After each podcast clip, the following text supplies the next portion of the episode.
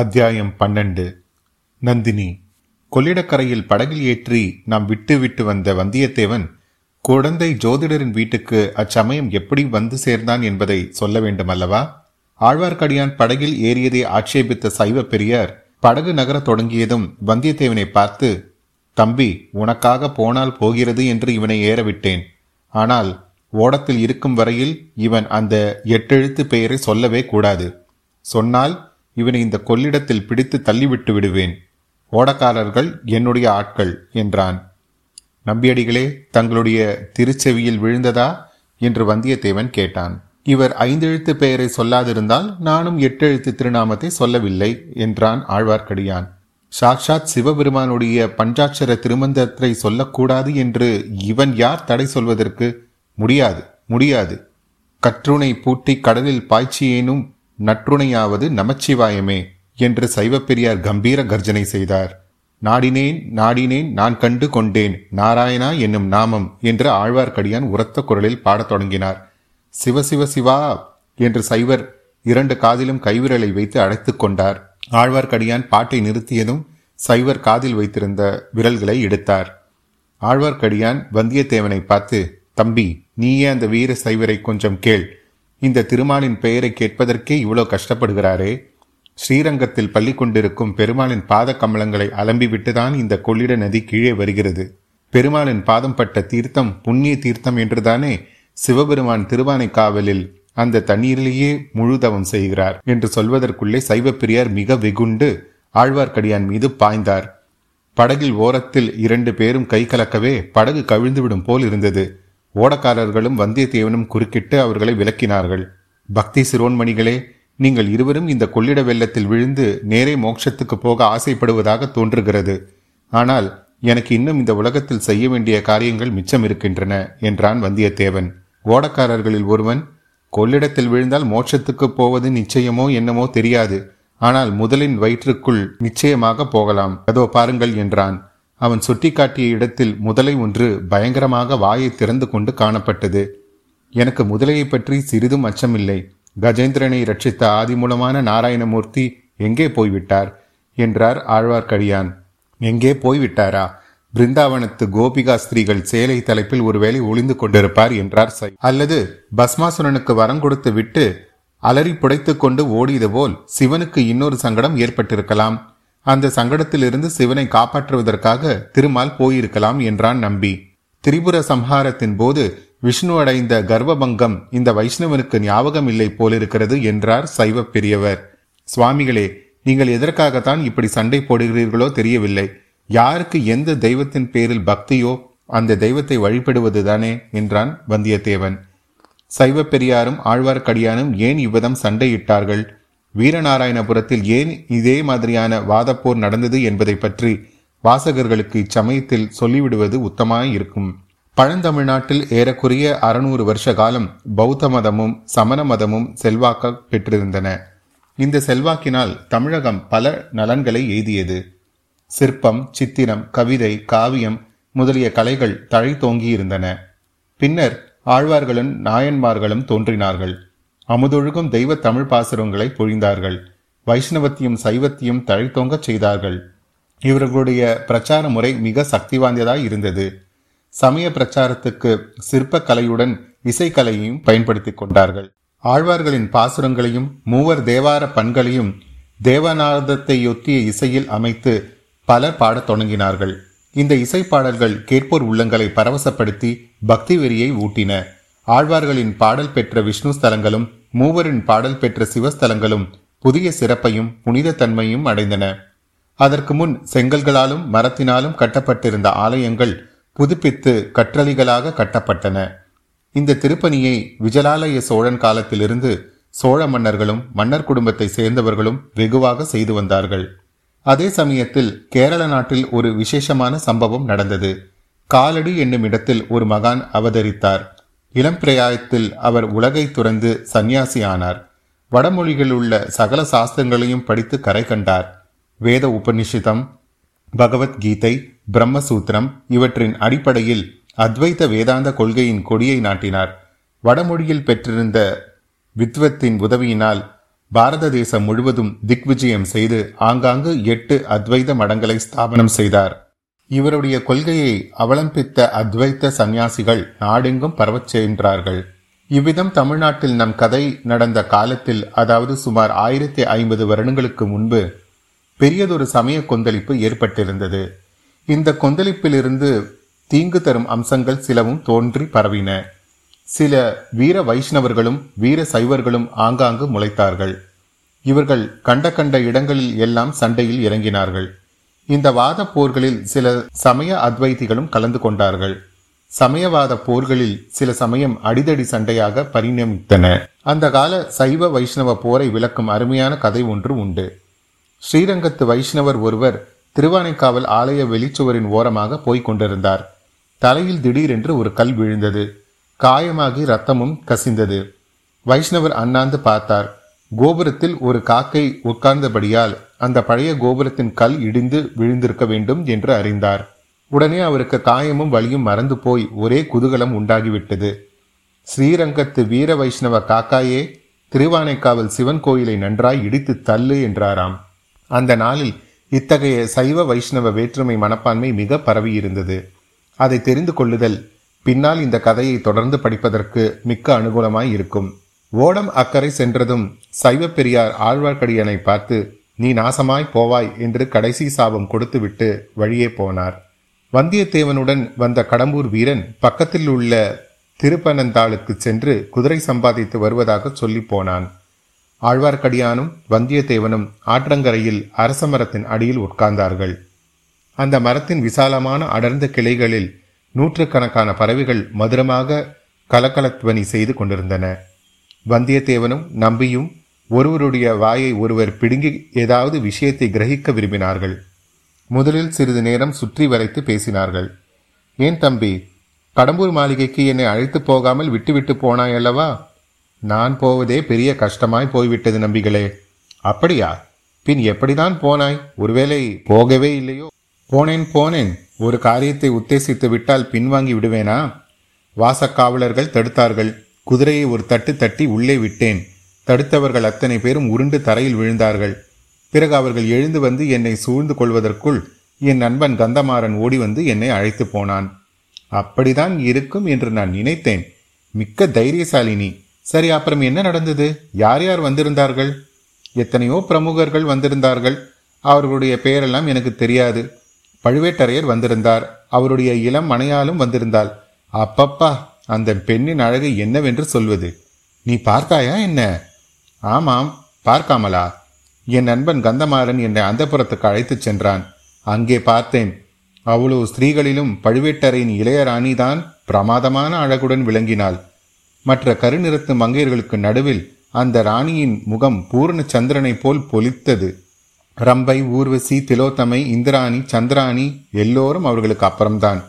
அடேயப்பா ஒரேடியாக வர்ணிக்கிறாயே. பிறகு என்ன நடந்தது? குறவை கூத்து நடந்ததா?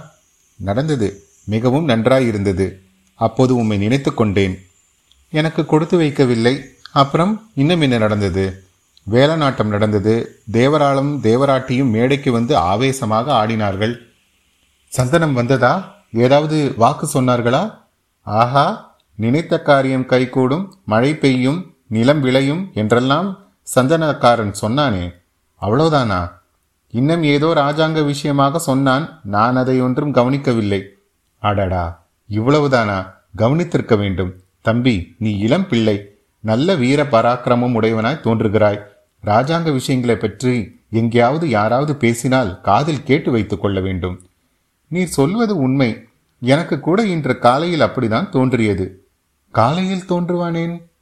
காலையில் கந்தமாறனும் நானும் பேசிக்கொண்டே கொள்ளிடைக்கரை வரை வந்தோம். ராத்திரி நான் படுத்து தூங்கிய பிறகு கடம்பூர் மாளிகைக்கு வந்திருந்த விருந்தாளிகள் கூட்டம் போட்டு ஏதேதோ ராஜாங்க விஷயமாக பேசினார்களாம். என்ன பேசினார்களாம்? அது எனக்கு தெரியாது. கந்தமாறன் ஏடாகூடமாக சொன்னானே தவிர தெளிவாக ஒன்றும் சொல்லவில்லை. ஏதோ ஒரு காரியம் சீக்கிரம் நடக்கப் போகிறது. அப்போது சொல்கிறேன் என்றான். அவன் பேச்சே மர்மமாய் இருந்தது. ஏன் சுவாமிகளே உங்களுக்கு ஏதாவது தெரியுமா? எதை பற்றி? நாடு நகரமெல்லாம் ஏதேதோ பேசிக் கொள்கிறார்களே வானத்தில் வால் நட்சத்திரம் காணப்படுகிறது. ராஜாங்கத்துக்கு ஏதோ ஆபத்து இருக்கிறது. சோழ சிம்மாசனத்தில் மாறுதல் ஏற்படும். அப்படி இப்படி என்றெல்லாம் பேசிக்கொள்கிறார்கள். தொண்டை மண்டலம் வரையில் இந்த பேச்சு எட்டி இருக்கிறது இன்னும் யார் யாரோ பெரிய கைகள் சேர்ந்து அடிக்கடி கூடி அடுத்த பட்டத்துக்கு யார் என்று யோசித்து வருகிறார்களாம். உங்களுக்கு என்ன தோன்றுகிறது? அடுத்து பட்டத்துக்கு யார் வரக்கூடும்? எனக்கு அதெல்லாம் தெரியாது தம்பி. ராஜாங்க காரியங்களுக்கும் எனக்கும் என்ன சம்பந்தம்? நான் வைஷ்ணவன். ஆழ்வார்களின் அடியார்க்கு அடியான். எனக்கு தெரிந்த பாசுரங்களை பாடிக்கொண்டு ஊர் ஊராய் சுற்றித் திரிகிறவன். இவ்வாறு ஆழ்வார்க்கடியான் கூறி திருகண்டேன் பொன்மேனி கண்டேன் என்று பாடத் தொடங்கவும் வந்தியத்தேவன் குறுக்கிட்டு உமக்கு புண்ணியமாய் போகட்டும் நிறுத்தும் என்றான். அடடா தெய்வ தமிழ் பாசுரத்தை நிறுத்த சொல்கிறாயே. ஆழ்வார்க்கடியான் நம்பிகளே எனக்கு ஒரு சந்தேகம் உதித்திருக்கிறது. அதை சொல்லட்டுமா? நன்றாய் சொல்லு. தடியை தூக்கி கொண்டு அடிக்க வரமாட்டீரே. உன்னையா? உன்னை அடிக்க என்னால் முடியுமா? உம்முடைய வைஷ்ணவம் பக்தி ஊர்த்தவண்டபுரம் பாசுரப்பாடல் எல்லாம் வெறும் வேஷம் என்று சந்தேகிக்கிறேன். ஐயோ இது என்ன பேச்சு? அபச்சாரம் அபச்சாரம். அபச்சாரமும் இல்லை உபச்சாரமும் இல்லை. உம்முடைய பொன்னாசையை மறைப்பதற்காக இந்த மாதிரி வேஷம் போடுகிறீர். உம்மை போல் இன்னும் சிலரை நான் பார்த்திருக்கிறேன். பெண்ணாசை பித்து பிடித்து அலைகிறவர்கள் அப்படி என்னதான் பெண்களிடம் காண்கிறீர்களோ அதுதான் எனக்கு தெரியவில்லை. எனக்கு எந்த பெண்ணை பார்த்தாலும் வெறுப்பாகவே இருக்கிறது. தம்பி பெண் பித்து பிடித்து அலைகிறவர்கள் சிலர் உண்டு. ஆனால் அவர்களோடு என்னை சேர்க்காதே. நான் வேஷதாரி அல்ல. நீ இவ்விதம் சந்தேகிப்பதும் ரொம்ப தவறு. அப்படியானால் பல்லக்கில் வந்த அந்த பெண்ணிடம் ஓலை கொடுக்கும்படி என்னை ஏன் கேட்டீர்? அதிலும் இன்னொரு மனுஷன் மனம் புரிந்து கொண்ட பெண்ணிடம் மனதை செலுத்தலாமா? நீ கடம்பூர் மாளிகைக்கு வர வேண்டும் என்று சொன்னதும் அவளை பார்ப்பதற்கு தானே இல்லை என்று சொல்ல வேண்டாம். இல்லை என்று சொல்லவில்லை. ஆனால் அதற்கு நீ கூறிய காரணம் தவறு. வேறு தகுந்த காரணம் இருக்கிறது. அது பெரிய கதை. குதிரை இன்னும் வரக்கானோம் அந்த கதையை தான் சொல்லுங்களேன் கேட்கலாம். கதை என்றால் கற்பனை கதை அல்ல உண்மையாக நடந்த கதை. அதிசய வரலாறு. கேட்டால் திகைத்து போவாய். அவசியம் சொல்லதான் வேண்டுமா? இஷ்டம் இருந்தால் சொல்லுங்கள். ஆம் சொல்லுகிறேன். கொஞ்சம் எனக்கு அவசரமாய் போக வேண்டும். இருந்தாலும் சொல்லிவிட்டு போகிறேன். மறுபடியும் உன்னிடம் ஏதாவது உதவி கோரும்படியா இருந்தாலும் இருக்கும். அப்போது தட்டாமல் செய்வாய் அல்லவா? நியாயமா இருந்தால் செய்வேன். உங்களுக்கு இஷ்டமில்லாவிட்டால் ஒன்றும் சொல்ல வேண்டாம். இல்லை இல்லை. உன்னிடம் கட்டாயம் சொல்லியே தீர வேண்டும் இந்த இரணியாசுரன் பழுவேட்டரையரின் இளம் மனைவி இருக்கிறாளே நான் ஓலை கொண்டு போக சொன்னேனே அவள் பெயர் நந்தினி. அவளுடைய கதையை நீ கேட்டால் ஆச்சரியப்பட்டு போவாய். உலகில் இப்படியும் அக்கிரமம் உண்டா என்று பொங்குவாய். அந்த முன்னுரையுடன் ஆழ்வார்க்கடியான் நந்தினியை பற்றி கதையை ஆரம்பித்தான்.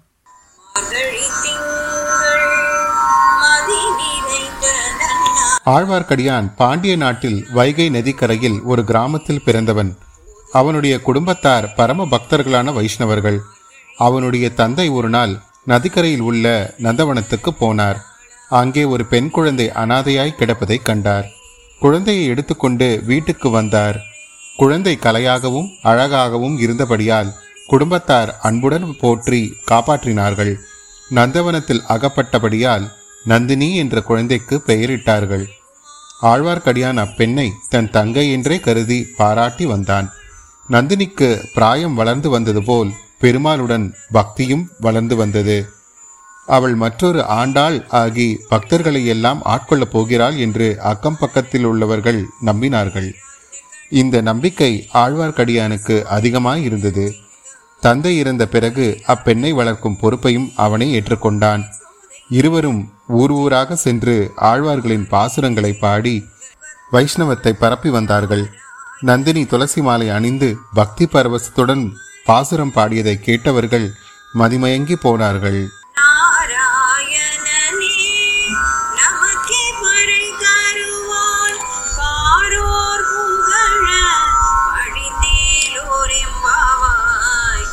ஒரு சமயம் ஆழ்வார்க்கடியான் திருவேங்கடத்துக்கு யாத்திரை சென்றான். திரும்பி வர காலதாமதமாகிவிட்டது. அப்போது நந்தினிக்கு ஒரு விபரீதம் நேர்ந்து விட்டது பாண்டியர்களும் சோழர்களும் இறுதி பெரும் போர் மதுரைக்கு அருகில் நடந்தது. பாண்டியர் சேனை சர்வநாசம் அடைந்தது. வீரபாண்டியன் உடம்பெல்லாம் காயங்களுடன் போர்க்களத்தில் விழுந்திருந்தான். அவனுடைய அந்தரங்க ஊழியர்கள் சிலர் அவனை கண்டுபிடித்து எடுத்து உயிர் தப்புவிக்க முயன்றார்கள். இரவுக்கிரவே நந்தினியின் வீட்டில் கொண்டு வந்து சேர்த்தார்கள். பாண்டியனுடைய நிலைமையைக் கண்டு மனமிறங்கி நந்தினி அவனுக்கு பணிவிடை செய்தாள். ஆனால் சீக்கிரத்தில் சோழ வீரர்கள் அதை கண்டுபிடித்து விட்டார்கள். நந்தினியின் வீட்டை சூழ்ந்து கொண்டு உட்புகுந்து வீரபாண்டியனை கொன்றார்கள். அங்கிருந்து நந்தினியின் அழகை கண்டு மோகித்து பழுவேட்டரையர் அவளை சிறைப்பிடித்து கொண்டு போய்விட்டார். இது மூன்று வருஷத்துக்கு முன்னால் நடந்தது. பிறகு ஆழ்வார்க்கடியான் நந்தினியை பார்க்கவே முடியவில்லை. அன்று முதல் ஒரு தடவையேனும் நந்தினியை தனியே சந்தித்து பேசவும் அவள் விரும்பினால் அவளை விடுதலை செய்து கொண்டு போகவும் ஆழ்வார்க்கடியான் முயன்று கொண்டிருந்திருக்கிறான். இதுவரையில் அம்முயற்சியில் வெற்றி பெறவில்லை. இந்த வரலாற்றை கேட்ட வந்தியத்தேவனுக்கு உள்ளம் உருகிவிட்டது. கடம்பூர் மாளிகையில் பல்லக்கில் இருந்தது நந்தினி இல்லை என்றும் இளவரசன் மதுராந்தகன்தான் என்று ஆழ்வார்க்கடியானிடம் சொல்லிவிடலாமா என்று ஒரு கணம் யோசித்தான். பிறகு ஏதோ ஒன்று மனதில் தடை செய்தது. ஒருவேளை இந்த கதை முழுவதும் ஆழ்வார்க்கடியானின் கற்பனையோ என்று தோன்றியது. ஆகையால் கடம்பூர் மாளிகையில் தான் அறிந்து கொண்ட ரகசியத்தை சொல்லவில்லை. அப்போது சற்று தூரத்தில் கடம்பூர் வீரன் குதிரையுடன் வந்து கொண்டிருந்தான். தம்பி எனக்கு நீ உதவி செய்வாயா? என்று ஆழ்வார்க்கடியான் கேட்டான். நான் என்ன உதவி செய்ய முடியும்? பழுவேட்டரையர் இந்த சோழ பேரரசியை ஆட்டுவிக்கும் ஆற்றல் உடையவர். நானோ ஒரு செல்வாக்கும் இல்லாத தன்னந்தனி ஆள் என்னால் என்ன செய்ய முடியும்? என்று வந்தியத்தேவன் ஜாக்கிரதையாகவே பேசினான்.